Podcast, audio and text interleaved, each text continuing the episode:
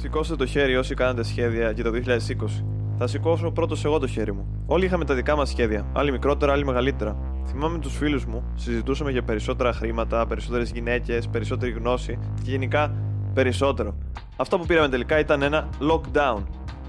Άλλοι είχαν πιο ταπεινούς στόχους. Να περάσουν ευχάριστα το καλοκαίρι τους δουλεύοντας και μαζεύοντας λεφτά για το χειμώνα, έτσι ώστε να πάνε ένα ταξίδι με τους φίλους τους στο Άμστερνταμ και να χαλαρώσουν. Καταλαβαίνετε το νόημα. Και ξαφνικά εκεί που δεν το περίμενε κανείς ότι θα φτάσει και σε εμάς, έρχεται ο κορονοϊός και αλλάζει όλη τη ζωή μας. Μπούμ, έτσι ξαφνικά. Όταν όλα αλλάζουν στην καθημερινότητά μας, αλλάζει και ο τρόπος που αντιλαμβανόμαστε αυτή την καθημερινότητα και επομένως και το πώς θα επιλέξουμε να τη ζήσουμε. Όλα είναι εφήμερα και όλα αλλάζουν. Από μικροί μαθαίνουμε να βάζουμε στόχους όταν όλοι οι συγγενείς μας και όλοι οι φίλοι μας ρωτάνε τι θέλεις να γίνεις όταν μεγαλώσεις. Και ξαφνικά πρέπει να βρεις κάτι για να μην μείνεις τελείως απ' έξω και να είσαι το παιδί το οποίο δεν ξέρει τι θα γίνει, γιατί κατευθείαν αυτό θα είναι σχετικά κατακριτέο, έτσι δεν είναι? Και όλοι μας ρωτάνε λοιπόν τι θα γίνουμε και μετά φτάνουμε 18 και πρέπει να επιλέξουμε μηχανογραφικό και είναι όλο το σύστημα έτσι ώστε να σε βάλει να κάνεις κάτι και πάρα πολλοί από εμάς φτάνουμε σε σημείο να μην ξέρουμε τι θα κάνουμε. Πόσοι παραπατάνε το πανεπιστήμιο, δεύτερο, τρίτο έτος και δεν τους αρέσει καθόλου αυτό που αρχικά σπούδασαν και μετά αλλάζουν, πάνε στο ένα τμήμα, βλέπεις δημοσιογράφους να γίνονται εκπαιδευτικοί, μετά βλέπεις εκπαιδευτικούς φιλολόγους να γίνονται δάσκαλοι, μετά δάσκαλοι ψυχολόγοι και μετά να μην ξέρεις πραγματικά τι θα γίνεις. Και όταν φτάνεις σε σημείο που ανακαλύπτεις την κλίση σου, πάλι η ίδια η ζωή μπαίνει στη μέση. Η γενιά μου, η γενιά μας, ζούσε στην πιο αβέβαιη εποχή της σύγχρονης ιστορίας πολύ πριν την κρίση του κορονοϊού και τη νέα κρίση στα ελληνοτουρκικά.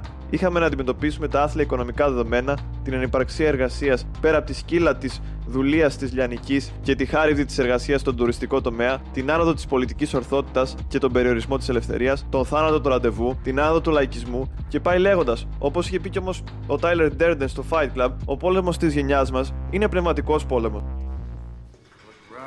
look around, I see a lot of new faces. Shut up!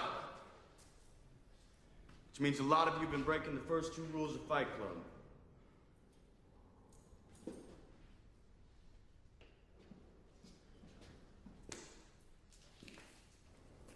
Man, I see in Fight Club the strongest and smartest men who've ever lived. I see all this potential, and I see it squandered. God damn it, an entire generation pumping gas, waiting tables, slaves with white collars. Advertising has us chasing cars and clothes, working jobs we hate so we can buy shit we don't need. We're the middle children of history, man. No purpose or place. We have no Great War, no Great Depression. Our Great War is a spiritual war. Our Great Depression is our lives.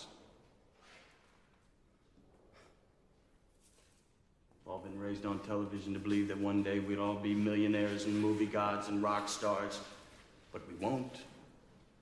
We're slowly learning that fact. And we're very, very pissed off.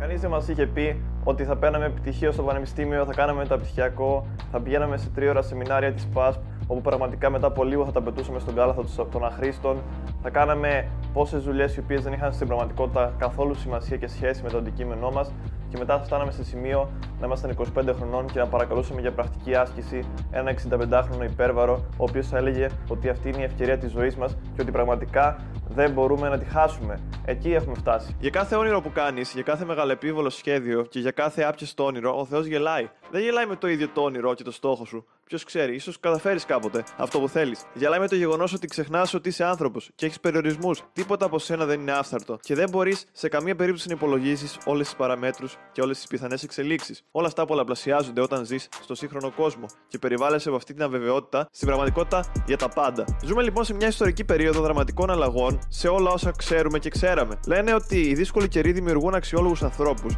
και εγώ θα τολμήσω να πω και γιατί όχι και σύγχρονους Οδυσσείς, πολυμήχανους και πολυπράγμονες που τρώνε με το κουτάλι τη ζωή, βλέπουν τον κύκλοπα και δεν φοβούνται, προσπερνάνε κάθε φουρτούνα. Και στο τέλος, αν ο Θεός γελάει όταν κάνουμε σχέδια, ας κάτσουμε δίπλα του και ας γελάσουμε κι εμείς μαζί του.